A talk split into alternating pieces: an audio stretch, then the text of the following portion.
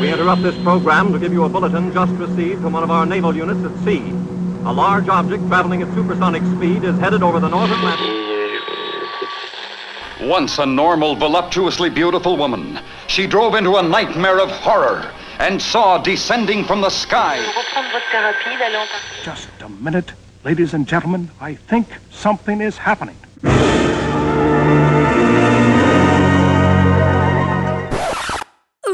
Ooh, I feel retrogasmic.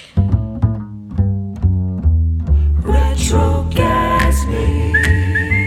Retrogasmic.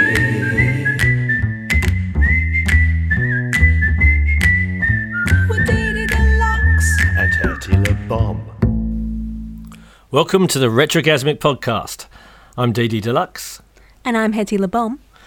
Today's show is dedicated to, uh, I guess, the New Zealand community and how they've coped with the earthquake events that have happened to us over the last five to ten years. Uh, we've got the guys from the Rockabilly Show and Shine um, and from the Kaikoura Hop. Both festivals have been instrumental in rebuilding their um, respective communities after being absolutely decimated by the, by the two big shakes. And we've got um, friend of the podcast, Monique Sweet, who came through a, a truly horrendous event in the big Christchurch earthquake. We've also got vintage trivia. And And a movie review from me, Wild Guitar, 1962. oh, that's a classic. And what else have we got? Well, we're going to call Winky and she, see what she's doing. Of course, can't forget Winky. So let's get into the. Uh, it's a long show, so let's get into the trivia. Um, have a think about this. What were the Madison, the Swim, the Mashed Potato, the Frug, the Watusi, the Shake, and the Hitchhike? Ooh, I wonder. Answer later in the show.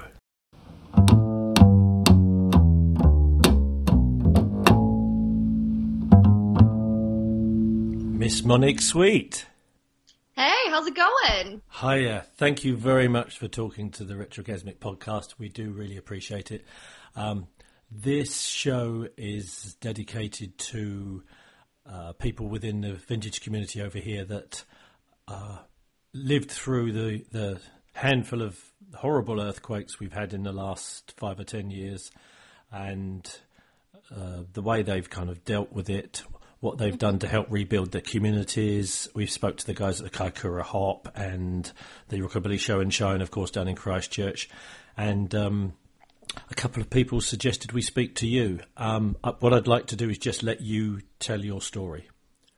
Oh, okay. Well, firstly, thank you so much for having me on, and I um, I'm feel very fortunate that you feel that I have a story to share and that people might not only engage with, but maybe maybe take something from. Um, For so, sure. so I guess like my whole story, for those of you who haven't heard or this is your first time hearing about me, um, I was involved in the February earthquake that happened in 2011 uh, in Christchurch, and I was working in the Pyne Gould Corporation building, which was one of the two major buildings that collapsed. Uh, so I was working on the first floor at the time for a, um, a trustee company called Perpetual Trustees, and I um, basically I had just left my desk at 12:51, sorry 12:50, and the earthquake happened at 12:51, which is extremely it's it's fortunate for me um, in that particular instance. Um, and I was trapped for about five hours. I wasn't just trapped in like a, a you know waiting in a giant hole kind of cave area. I was pinned underneath one of those old school chairs, you know, the ones, the, the metal frames. Yep. um, and I was, I had a giant concrete beam on top of me. So I was trapped like that with the, the chair collapsing, um, every time we had a, a strong aftershock. And I was trapped with five other people. We were called the Cafeteria Five, um, on the first floor. And we were, we were five of probably the most fortunate people in our office from my work at that time because basically to break it down for you, there were about 40 people in my office. Um, 10 people from my work didn't make it out that day. Another 10 were injured. And then the rest of us either came out with substantial injuries or um, or we walked out of the building. And I was one of the people who I walked out that day and then had, say, um, thankfully, thank you to my lovely rescuer, uh, Michael, Michael Hereford, if anyone wants to know. um, yeah, and. I mean, I, I can't imagine being in a situation like that. I mean, I guess everybody in their life experiences mm-hmm. close shaves, you know, people jumping the lights or, or, you know, getting a bit out of your depth out at sea or something like that. But to be, to be stuck for that length of time, I can't yeah. imagine. I mean, what, what's your mindset like? How do you, how do you process that? So I'm not going to lie to you. Uh, initially, there's this whole scenario of you don't know what's happened, um, and that was the first thing that actually happened. We didn't know that the building had collapsed. We thought that the roof had just come down on us. Like we were, I don't know if that was somewhat denial. Um, or hopeful thinking. But when we started getting the major drafts coming through, and we started hearing, well, we could we could hear the helicopters um, and you could feel the rain when the rain started. So we kind of knew that something was up then. And we were on the first floor, so we were on the first floor of five floors, and we were we were the pancake. You know, we were the base of the pancake. Yeah. Um, and so from going through, you know, you don't really know what's happened to not believing what's happened or not believing the situ- situation you're in. So, for instance, um, after the when the earthquake happened, I actually just thought it was this microwave making a loud noise. I was like, oh, that's an odd noise for that to be making. And it happened so quickly. And this is something that people don't understand. They think that when an earthquake happens, you know, you've got heaps of time to run under a door frame or run yourself outside of the building. But in this particular circumstance, like this particular earthquake, it was maybe less than three seconds or two seconds, maybe not mm. even that, in between it starting to shake, the building literally jumping up and down, I threw myself at a table just to try and get underneath it. And I didn't even make it underneath the table. I ended up having the door on top of me when I first came to. So when I say came to, I mean once the shaking stopped. Um, so when when I say I didn't really believe the situation I was in, um, when the earthquake, when the shaking stopped for me, I was actually pinned down underneath, as I said, the table that was on top of the chair that I eventually got under. But I had my knees literally, sorry, my head literally pinned down to my knees with my legs out flat. So I didn't really know what had happened, and I was kind of like in this state of, whoa, what's happened? Okay, I just need to get out of this situation, and I'll um, be in, be able to move into another one. And like I literally had to pull my leg so hard that I went through about seven, seven to months to a year worth of um, physiotherapy just to get it back into like a shape where I could use it for normal day to day activity. Um, and like that side, kind of like you, you, when you're put into a situation where you don't know what's happened, you go through phases of okay, well, one step, two step, three step, survival mode. Yep, yep.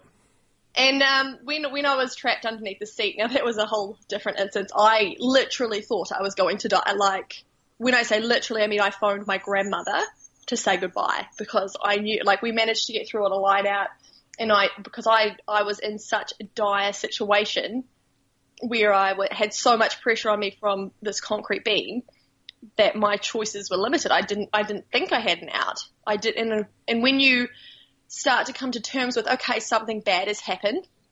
And if our building is like this, what is the rest of the buildings going to be like? Right. So, so your um, you already mentioned your your rescuer. How how just describe how he got to you and, and how you managed to get out because it sounds like you were in a pretty uh, you know a, a pretty serious situation. Yeah, it was. Um, again, like so so fortunate to have Michael. He was actually just an average Joe who was he was asleep when the earthquake happened, and he came from the outskirts of town, just drove off, left his mother screaming at him in tears. as He was coming to just see if he could help, and he stopped at our building, and he decided because you have to understand in this particular like in this type of circumstance, people don't know what to do.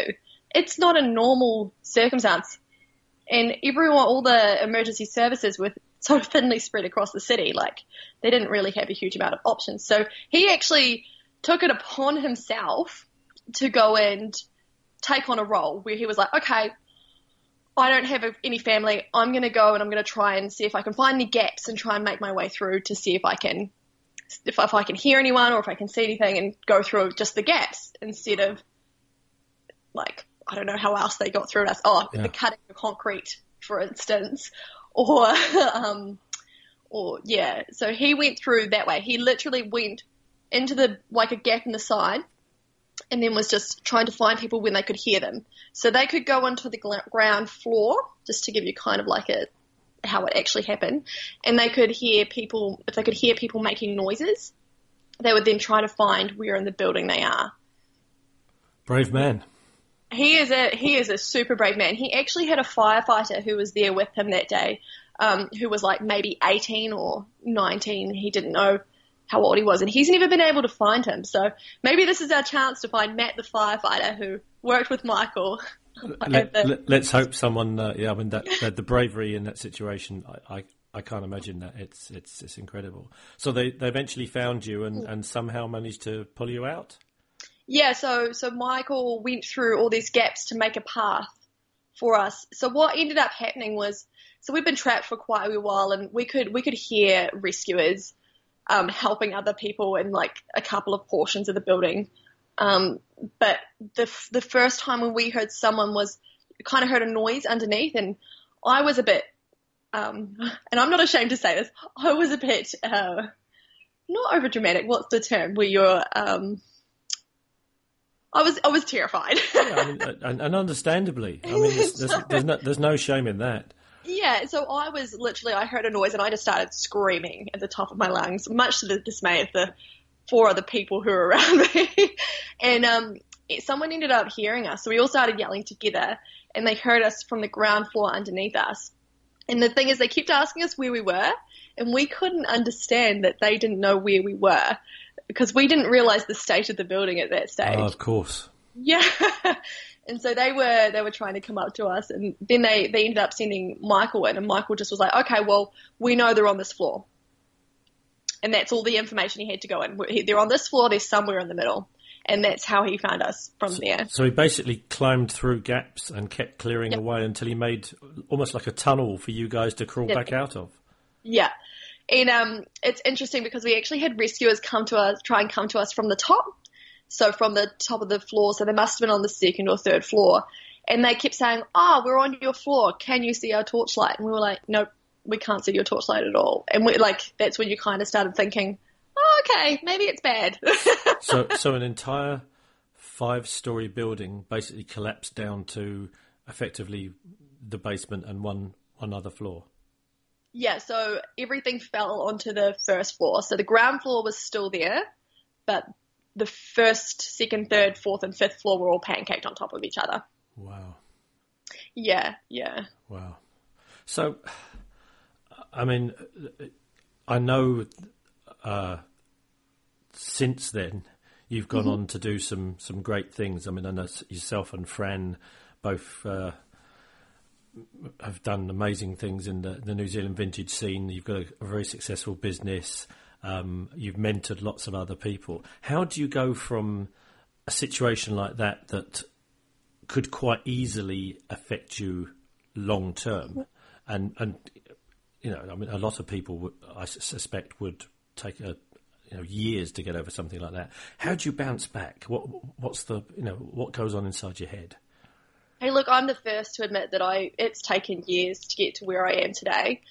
Uh, I think that the difference in my mindset is I've looked at this. You know, this event was such an unfortunate thing to happen, but it's so fortunate in that I've reflected on it and gone, okay, I'm not going to be defined by this circumstance, but what I am is going to let it. You know, it it showcases. You know, I'm not a victim; I'm a survivor Right. and how am I going to live my life so that the people who passed away, like, and I know that this is a horrible way of saying it, you know, you know, I, I survived. So how am I going to live up to that almost, you know, privilege. privilege? like, yeah, it's, it's exactly that. It's, it's a privilege. And I have always gone, you know, this is this is my second chance. Like, you know, I've had a lot of luck to get to where I am today. So how would I want to live that? And that's by being unapologetically myself. I don't want to have to hide behind, oh no, I can't do that because, you know, XYZ's going to look at me funny. I kind of go, well, do I want to do this? Yes. Okay, then I'm going to try. It's it's like when you look at it from a perspective of you know you know things that I have achieved in my life, like in the last couple of years. If it scares me, or if it's something where you know I could I could second guess myself as to whether or not I should do it, Right. it instantly makes me go, well, obviously it's I should do it. At the least, I should try because I need to overcome this fear. Yeah, yeah. I mean, it's it's it's it's inspiring and, and, and it's it's it's nice to hear you speaking like this because um, I mean I, I, I can't imagine being in a situation like that, and it's great to hear that you've you know you- you've not only come come out of it but you've you've taken something good from it. It's you know that's fantastic. What's um what's on the cards in the future for you? What what have you got? Short term, medium term goals, all that kind of stuff. Oh, honestly, at the moment, um, I'm just full on preparing for Christmas at my work. Yeah. if I'm completely honest. Outside of that, well, I would say that my like my goals are to I've tried to take a step back from doing so much work and and being involved in the community on that front to try and actually be involved at the community at the forefront, like going to events and actually participating and being involved with the people. Yeah. Because that's why I got involved in this particular scene. Well, not other than the fact that I love, you know, everything about the style and the genre. um, but the reason I got involved in it is because there's it's such an amazing group of people who are involved in it. Yeah. And I want to get back into the heart of it and Yeah. actually hang out with those people, get to know them more, and, you know, at the very least, help motivate the next generation to come up and, you know, try out new things at the very least, because that's what we're all about. You know, some people are so afraid to come into the scene because they don't want to be seen as different. But that's what we are. We're all different. We're all individuals. So why not just do it? Absolutely. I mean, you know, we, we spend um, half our time travelling around the country play, Yes. playing at these events, and you know, obviously, we see you guys there uh, quite a bit. Um, and the thing we've noticed in the last couple of years is the the influx of um, much much younger people, but it's the diversity of the people Yes. rather than just kind of people that kind of like the cars or kind of like the music and have therefore crossed over into the style as well. There's people from everywhere, every colour, shape, um, religion, creed, ideology, definition. I mean, literally every single facet of humanity. Um, and they walk in the doors and everybody just goes, yeah, that's fine. What do you want to do? It's it's utterly amazing. I love it. I really do love it. And uh, people like yourself and Fran and a few others are, I think, responsible for, for kind of you know the, like the catalyst for that change. So you know, big round of applause from us in the studio. Uh, look, thank you so much. Thank you so much for talking to us. Um, hopefully, we'll catch up with you again soon. Um, what, what's the next big event you guys are doing? Oh, what's the next big event? Actually, do you know what I'm really excited about? Rebel Roundup 2019. Oh, in February, is it? Yeah, we're going to get a caravan. We're going to head on down to that and spend the whole weekend there. So I'm really excited about that one. Fantastic. It was really stuff. good last year. And, oh, sorry, this year. Gosh, where's the time going, right? um, so yeah, that's the next upcoming big event that I'll be heading on to. Wonderful stuff. Look, thank you so much for talking to us. Really appreciate it. Okay, thanks for having me. Bye bye. Where's Winky? Here's Winky. Hi, Winky. How you doing? I'm doing good today, and how are you? Living the dream. Living the dream. Living the dream. so, uh, uh, where are you? What are you up to? Right, okay, so today, actually, what I'm doing today is I'm actually stuck in the kitchen trying to bake a cake. Okay. What what, what kind of cake are we talking? Are we, uh, Today we're go- we're going for a sponge cake, but do you know what? I just, for the life of me, I can't bake. I can't cook. My my limits only go up to like baked beans in the microwave. So I've had the mixer on. There's eggs all up the wall. There's flour everywhere. But I am looking deliciously amazing today in my Lindy Bop Las Vegas dress because we all need a little sparkle sometime, and today's one of those days. So now I've got this wonderful mental image of you in a in a, a, Lindy Bop dress with one of those 1950s um, aprons on, and, and either your hair up in in curlers Oh. or something. Wow. I'm telling you, I actually have been trying to sort of go back into a more classic mode in regards to doing things day to day. Yes, I get on my hands and knees and scrub the floor because they done it back then and they w- and it all worked perfectly fine. So today I'm cooking a cake and I'm going from an old Edmonds cookbook and um but yeah, it, it just baking hates me. Uh, I don't hey, know. Hey, hey, that's good. The, look, the last time I baked was probably a decade ago, and I tried to make some biscuits for someone, Oh. and uh, I had to throw them out, and the birds wouldn't eat them either. They were just Oh. they were like little frisbees. They were solid. Hey, look, um, uh, changing the subject slightly. Today's show is uh, is all about the New Zealand earthquakes. Um, we've been talking to people about the Christchurch one and the Kaikoura one, and, and you know, just I don't think people outside of New Zealand realise quite how badly it affected people. Now,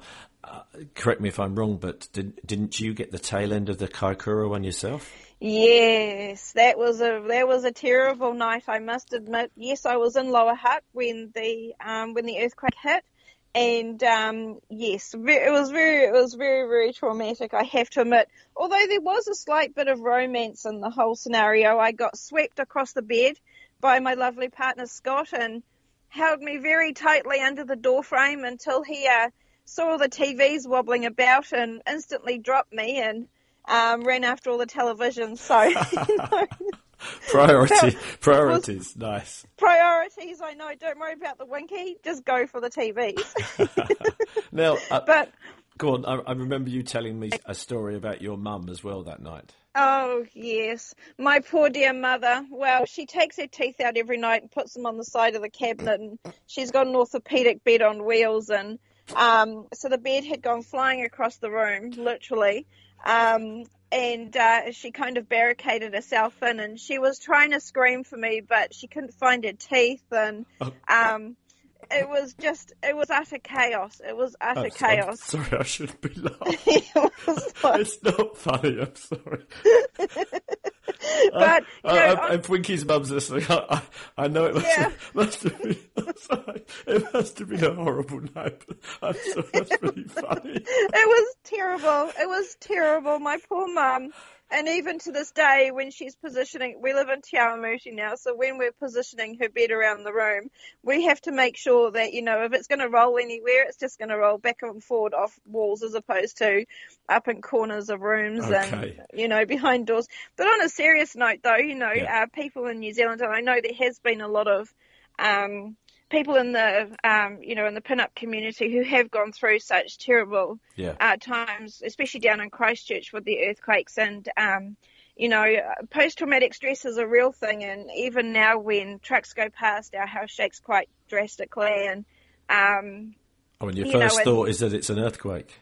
Oh, all the time, all the time, Wow. and you know, it's it's a it's a very real thing, and I think when you when you have been through such large events which are completely out of your control, like earthquakes and so forth, um, you know, I, I think it's really important to address you know people's stress levels and their anxiety levels because trust me, it's very real. It, it's very very real. Yeah, So, Yeah. um, well, look, I, know, and- I, I appreciate your honesty, and uh, it's a testament to the kind of the Kiwi mindset that everyone we've talked to so far has very honestly told us about what a horrible event they were all involved Oh. in, and then they're basically laughing about it and how they're rebuilding, and and, and lots of people seem to uh, have. Uh, uh, almost taken it as a life lesson, which I, I find fascinating. You know, absolutely, my, my first absolutely. my first reaction would be to move somewhere where there aren't earthquakes.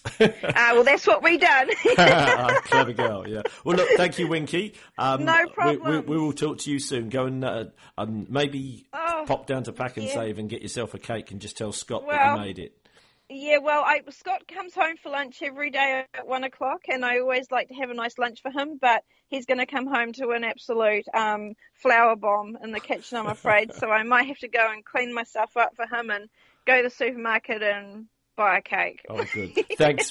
bye bye, Winky. See ya. All right, thank you. Goodbye. So we're lucky enough to be speaking with uh, with Doug O'Callaghan, uh, the Kaikoura Hop. Um, it's a legendary event in New Zealand. Just tell us a bit about um, how the event started, and then when the uh, that terrible earthquake hit the town and the area, and uh, and how you guys kind of got around it. First of all, thank you very much, and yes, good to be talking with you. Yeah, um, Kaikoura Hop started eight years ago, uh, sitting in my business at the time, going, well, what can we do in the uh, low season to help the uh, business community uh, shorten the low season? So, yeah, it started out with a, oh, let's get some cars here. I'm a bit of a car enthusiast. I wouldn't mind looking at cars. I just didn't want to go anywhere and do that. so I was trying to attract um, cars here. So first year we started out, it was a bit crazy. And we were thinking, oh, yeah, let's see what we can do. And we've got 20 or 30 cars here. Uh, we had 77 registered the first year and uh, 177 showed up. Wow. And it was just um, awesome. And, uh, and each year from there it doubled. So the next year we had 350, and then so we got to our best year at about 1,100 cars um, at the rugby grounds, which then prompted us to move to the racecourse, um, a 13 and a half acre venue, um, which was much bigger and easier to manage and better layout than where we were at the uh, old rugby grounds. That was the first year we moved there. Uh, very successful. Everyone was a bit sceptical about how far away we were going to be and what was happening. Um, and so we worked on that. And then the second year, of course, um, earthquake struck Yeah. straight after the And- first event. And even by New Zealand standards, that was a biggie, wasn't it? Uh, it was a huge one, yeah. I mean, I've never been so terrified in all my life of uh, the, the violence and the prolongedness of it. It was a two minute earthquake, so it was constant for two minutes. You couldn't even stand up in my house. And we all eventually got outside, and um, it was just uh, the most horrific the noise, the, the ripping and the tearing sounds of, of the house at the time, and, and, and just the sh- sheer violence of it was just incredible. Something you'll never ever forget. So, so for people listening outside of New Zealand that maybe haven't experienced earthquakes or, or you know only basically seen them on the news, just just kind of go over what the change to the town was because obviously we were here last last year and we've seen things largely repaired, but at the time it was it was catastrophic, wasn't it? It was. Uh, we were cut off, so no access in or out of the town anyway. And we had three, three ways to get into the north, to the south, and then an inland route. And the whole three of them were just completely, completely cut off. You there was no way of getting in unless you was, flew in. Was that the earthquake tearing the roads up, or was Yep. that was that rocks falling down from the mountains, or a bit of everything. Rocks, m- rocks falling down. There was massive slides and r- bridges were ripped out because it was it was an uplifting kind of a violent uplifting um, sort of an earthquake.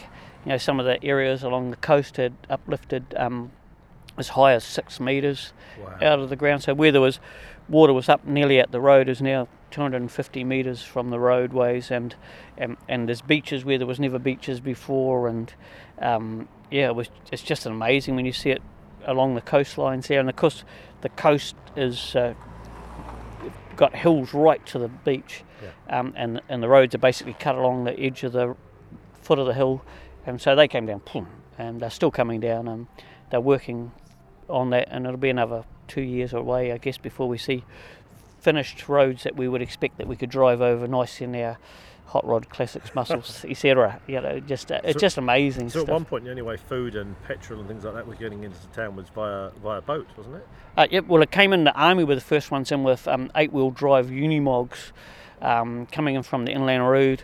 Uh, the first driver came in with uh, Unimog. We spoke to him, and he said it was the most terrifying drive he had had in this massive big truck bringing in a truckload of uh, food in.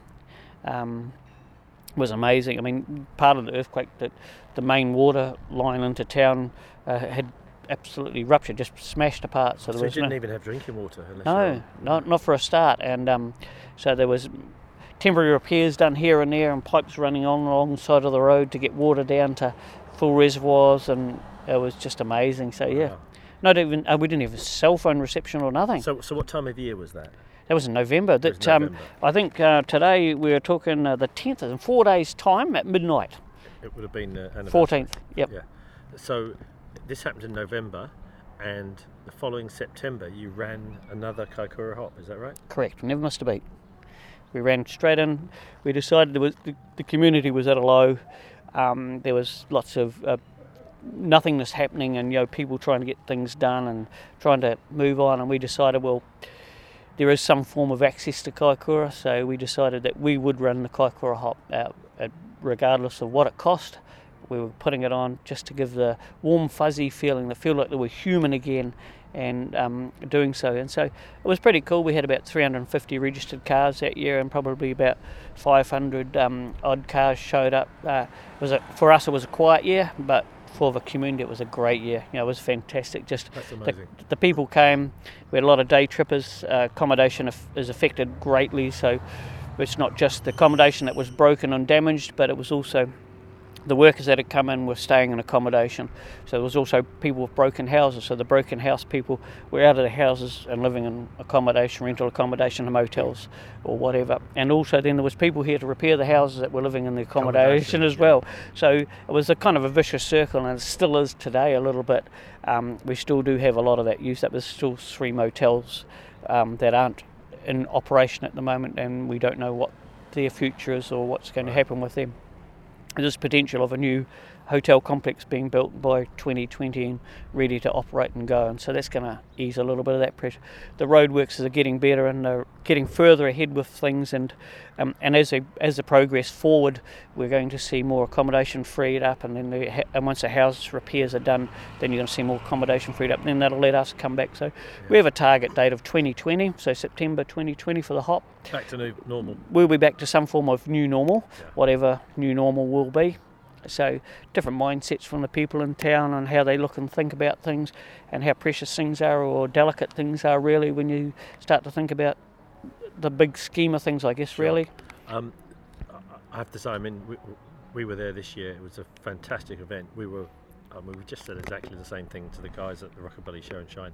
Uh, Kiwis do have a, a way of bringing together something that, on the surface, seems almost impossible and possibly chaotic and a disaster in the making, and just making it run seamlessly. I mean, the, the Kaikoura Hop, I thought was wonderfully run, and it was a big event. I mean, it was a big space, and it was pretty much all volunteers. Am I right? Uh, no, in fact, no volunteers. In Okay. fact, Fonda and I um, uh, organise and run the event, and we pay everybody to Oh, be okay. there. I didn't so know we, that. I didn't so know that. we we gave up on volunteers, and unfortunately, it's a, an unfortunate thing in small towns, and particularly on the earthquake here. Um, more so, uh, everybody was working big, long, twelve-hour days Of and course. longer, and Okay. so looking for volunteers was very, very hard. And then people are generous with their time, of course, but we decided um, for us for going forward, pay. We hire staff, so every person at that event. So even putting the event on, you're putting money directly back into the local community. Yeah, we put it, um, and the event generates probably somewhere in excess of $2.5 million of spend back into the community every year. The event itself is designed for that. It's a designed to break even, pretty close to, and then we um, push all the money back into the community through uh, the spend into the community. So some people look at it and they go, well, how does that work? And well, okay, so we're busy this weekend at the motels, so we need more cleaning staff on. So the cleaning staff get a few extra hours. Those people come in to pay week, the week after the hop and they go, oh, we've got a few extra money, so the kid needs some new shoes or shit. Let's go and um, get some fish and chips or go and do something. So that money then gets spent back into the community. So it's sort of a win-win for everybody when you look at things as how things work. And in the scheme of things, you go, oh, how much money is it worth? It's worth millions. Yeah, it's fan- I mean, it's, Yeah. fa- it's fantastic, and it's it's great that it's come from the community. It's Yeah. great that it's, it's you know it's not just basically people putting their hand out to the government and saying we've had a, a terrible time, help us out, which is fair as well. But I mean, it's uh, you guys must have had some decent sponsors. Um, do you want to give? No.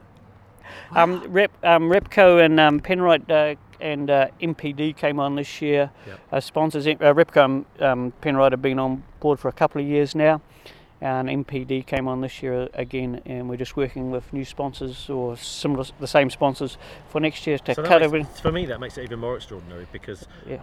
You can see all these things happening, and you know, the people marshalling the traffic and the, the, the rental of that huge space. I mean, that can't be cheap. I, I, No. I, I don't want to know the exact figure, but no, and uh, even even down to kind of you know putting the bands on and flying idiots like us in. I mean, Yeah. that, that, We- that's got to be paid for somewhere. And Yeah, we spent um, we spent about sixty-eight thousand dollars on putting on the Kaikoura Hop last year. wow, and spent about um, and we earned not quite 70 um, and then we got another billion after that. So it sort of squared that off nicely. Okay. Yeah, so, So- it, that, that's about where we're looking at, and that's but that's the cost of the event. The event will cost more this coming year. Um, we're having to make some changes. We caused uh, Kaikoura's first roadblock, but unfortunately that means that we need to now put in a better traffic management, which requires stop-go people on the intersection for a few hours, um, and at some point they'll either need to be paid for through sponsorship, through somebody sponsoring that, or But we just, it, I mean, there was, yeah. uh, you know, I, I, we were standing up on the hill looking down, and we reckoned there was about 1,200 cars. You reckon there was more than that? Yeah, there was at least 1,200 cars on site.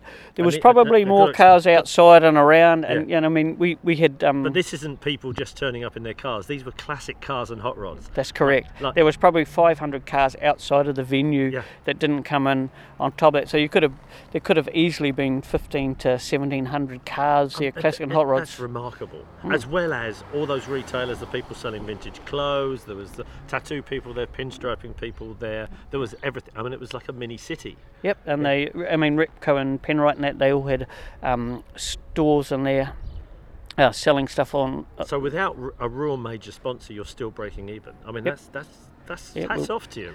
Brilliant, mate. That's great. It's it's all a numbers game. We're um, we're just going through the budget uh, for next year, this year, um, right now. Um, we've just done last year's books. We have an accountant to run that to make sure that what we're doing is correct. Yep.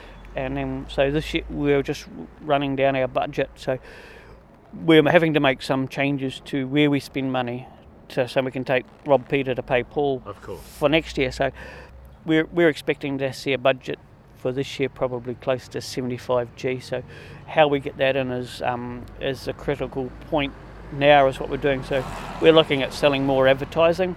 With a couple of the sponsors we're working with at the moment, past sponsors and new sponsors, um, as to coming in with sponsor packages, and we're working with some other people to see where we can um, actually get some sponsor money and or how we can earn some money to do so.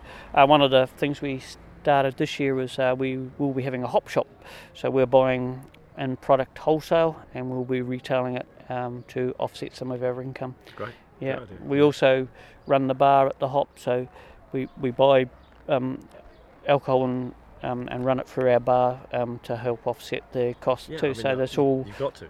Yeah, it's all it's all about number games. So now we're in the number crunching. We sit down, we work out what we need to spend, then we work out how we're going to get the money back to cover the cost of that.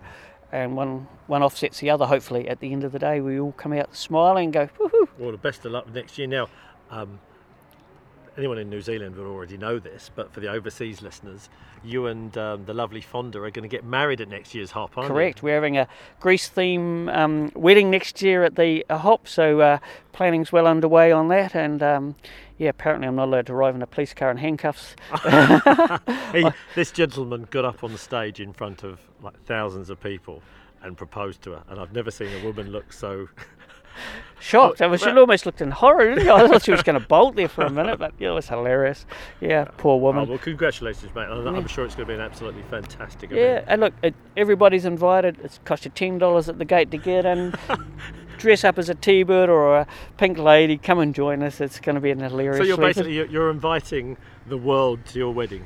we're probably going to have one of the biggest weddings in Kaikoura ever, just for a laugh. A couple of hours um, from one to two. Then we've got to get back to work and we'll be into Miss straight back into Miss Hop straight after that, and a few other jobs to do. So yeah, Fantastic. Yeah. Well, look, thank you so much for taking time out to talk to us, Doug. I really appreciate it. I thank you very much. Appreciate your time and look forward to hearing this. Bye bye, mate. It's 1962, and the world has reached peak rock and roll. You're at the drive in waiting to see Elvis in Girls, Girls, Girls. But first, you had to sit through this.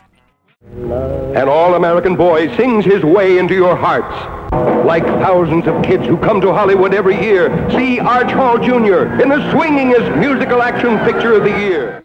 Arch Hall Jr. plays Bud Eagle, a naive country kid who comes to Hollywood and makes it big, but learns show business isn't all it's cracked up to be. Golly, no kidding? This is a comedy that's far funnier when it isn't actually trying to be. Let's say we have a diversion. Yeah, good, good idea. Hey, Weasel, what's a diversion? You know, like in the army, stupid. First infantry diversion, second infantry diversion. You know. This is Ray Dennis Steckler's directorial debut, who later made films like The Incredibly Strange Creatures Who Stopped Living and Became Mixed Up Zombies, and my personal favourite low budget superhero film, Rat Pfink a Boo Boo. Hailed as a cult genius by some, Steckler is definitely one of a kind. Though this film is largely cliche, we do see some glimpses of Steckler's signature style of crazy camera work and largely nonsensical script. Kid, this is uh, Daisy. She's gonna teach you how to swing. Hi.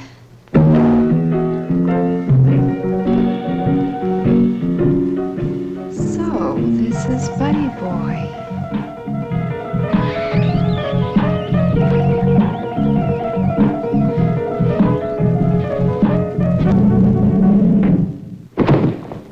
The musical numbers and performances are pretty average, but there are some good dance scenes, including an iconic beach scene at the end. Three out of five from me.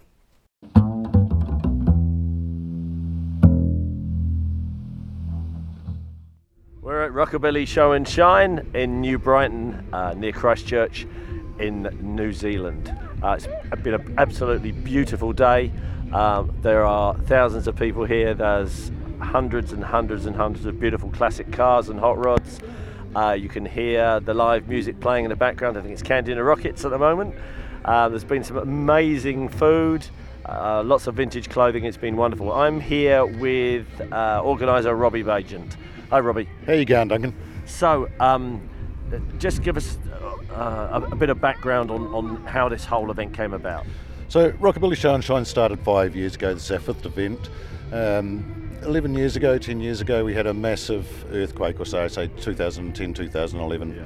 We had some massive earthquakes here. It really, really decimated this area. And part of, of trying to pick the area back up was to try and drive people back into New Brighton. So we got together with a group and we said, hey, let's let's do a car show and have a ball and, and just create some atmosphere here. And we did that and it was a huge success. And then afterwards, the car guys came back to us and said, Would you do it again? I thought, you know, why the hell not? It was great fun. So we did it again. And It was a bigger success? it was a bigger success. Car numbers went from 200 to 250. Um, big stall, and, and we thought, you know, we'll, we'll just keep running this. We'll make it an annual event and, and just really drive New Brighton back onto the map and, and make the place hum for at least one day a year. And it's just now two days, and we do cruise runs as a, as a group every month, and then we have this big car event once a year. And it's you know this year we've had close on 500 cars into the event, probably around 12 to 15,000 people through the gates. Wow! It's done as a community fundraiser. Um, all the all the funds we raise go back into local community groups. So we don't fund big charities. We fund each year the New Brighton Christmas Parade, fairly family orientated and um, you know a smaller community group that doesn't get a lot of funding. We've helped out the Catholic Church, community gardens, Guardians of Rawhiti, so very very locally focused. Um, and I think you know after this year we'll have poked probably twenty five, thirty thousand dollars back into this community, and it's a really good feeling. Yeah, I, don't think people outside of New Zealand realise how badly some of the communities were affected. I mean, new, uh, we've been hit down here two or three times now, and um, you can see the high street has still got a large number of shops that are just closed up because they're either awaiting insurance or they're trying to rebuild or trying to get themselves legally safe. The pier is still was basically snapped in two, wasn't it? Well, the pier moved. Uh, the pier's been repaired now. They there was a lot of fracturing around the bases of the the columns and things. But you know, to give an idea, we lost around 8,000 homes in this area in those earthquakes. So, you know, that's a big chunk of your population that disappears.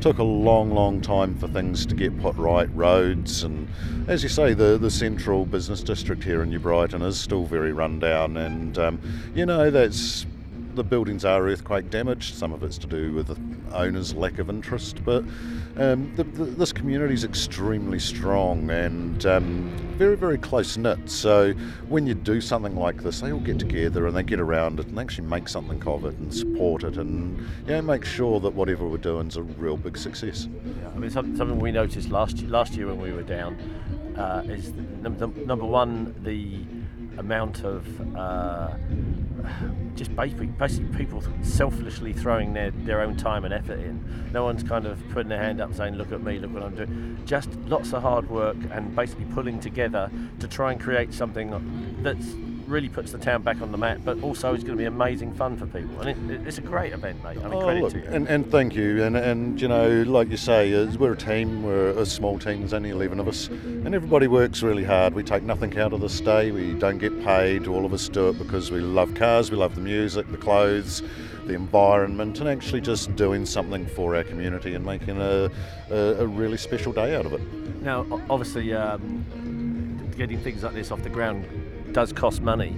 Um, I think it's only fair. Mention a couple of the people that have backed you, some of the sponsors. Yeah, it sure does. So we've had some really good sponsors over the years. This year we um, had a few of our existing sponsors come back. So Hammond's Collision Repairs, um, Bell Lamb and who, uh, funnily enough, a local funeral director and company, but they've got an amazing uh, Packard hearse and Harley hearse that they bring along for the day. Um, a lot of smaller sponsors, but you know the, the, the thing with this community, our naming sponsor this year is um, Level One Coffee Bar or Craft Beer and Coffee Bar. Now that business had been open for two days when I rocked up there, and and I said to the owner, "Hey Beck, I've got an option here for you." Through a, a an opportunity at her, and she was like, "Hell yeah, we're into that." That's so, fantastic. you know, a two-day-old business coming on as our naming sponsor, and they've just been absolutely fantastic. Wonderful, excellent. So, just give them another plug. So, So that's the, the Level 1 craft beer and coffee bar. Um, if you're ever in New Brighton, they're upstairs uh, above South of India, right on the shorefront in the in the main area of New Brighton there. Um, craft beers, wines, um, few select spirits, awesome coffee, fantastic venue. You look out over the water or back Lovely down the mall. well. Absolutely amazing, yeah. brilliant stuff. Um, so, I mean, this is the fifth one. This is our fifth event this year, so What's the um, plans for next year? 'Cause I know you're already thinking about it. Yeah, we're already thinking about it, and, and you know we let this thing grow pretty organically. Um, this year we've just about filled the area that we've got to, to the max. Um, we'll we'll see how we go. We've got the space for the next two years now. We'll do the event again the next year and the year after, and if it's still growing, we'll look at expanding it, and we'll just let it keep growing. And you know, we, we're hoping that um, New Brighton Rockabilly Show and Shine can eventually become the, the equivalent of the Whangamata Beach Hop up in the North Island. Yeah, for sure. I mean, there's definitely there's definitely the uh, uh, the lifestyle groups, if you like, and the interest for it on the South Island. And as, as big as Beach Hop is, and it's it's an, an astonishing event. I mean, we, we talked to Noddy the other day, and it's just a you know it's, it's a mind blowing um, kind of the, just the organisation and size of it. But not everybody can get from the South Island up to the North Island. So I, I, you know, there's definitely a there's a space there waiting to be filled.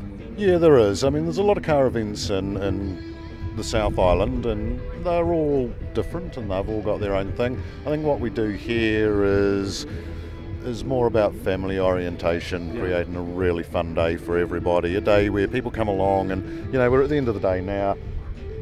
Still got a third of the cars here. There's still probably a couple of thousand people milling around the event. So we've created an event that you can come to in the morning, you can stay here all day, you can have a lot of fun, and it does something for our community at the end of There's it. something I think worth uh, mentioning is that you've just got volunteers on the gate, and it's a gold coin donation. Gold coin donation. So, you know, we, we will change that over time. Um, but the, the whole idea is not to make a lot of money uh, in the event itself. The idea is to bring people into the district and get them coming back down the track and supporting the local businesses and bars and cafes and everything that makes New Brighton what it is. Fantastic. Look, thank you so much for talking to us, Robbie, and we'll see you at the Rockabilly Hop tonight. You sure will, Duncan. It's going to be fantastic. Thanks, mate. Bye bye. Cheers, bud.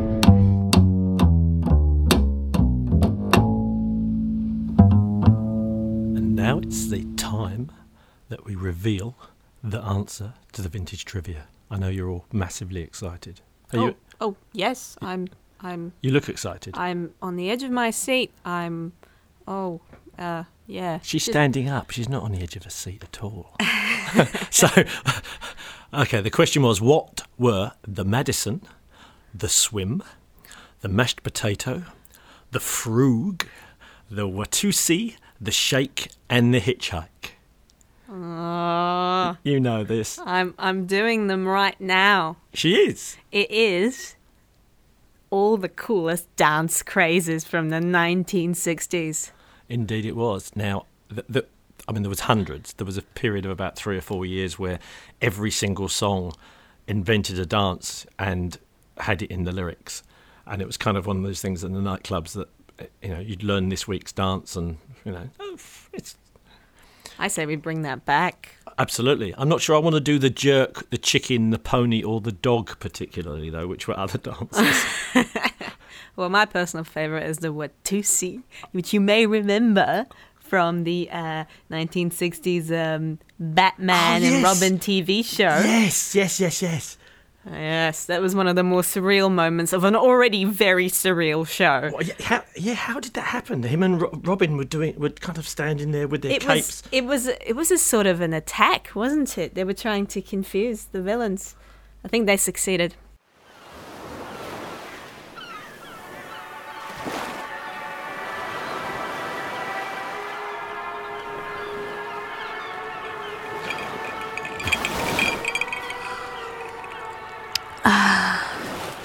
Retrogasmic.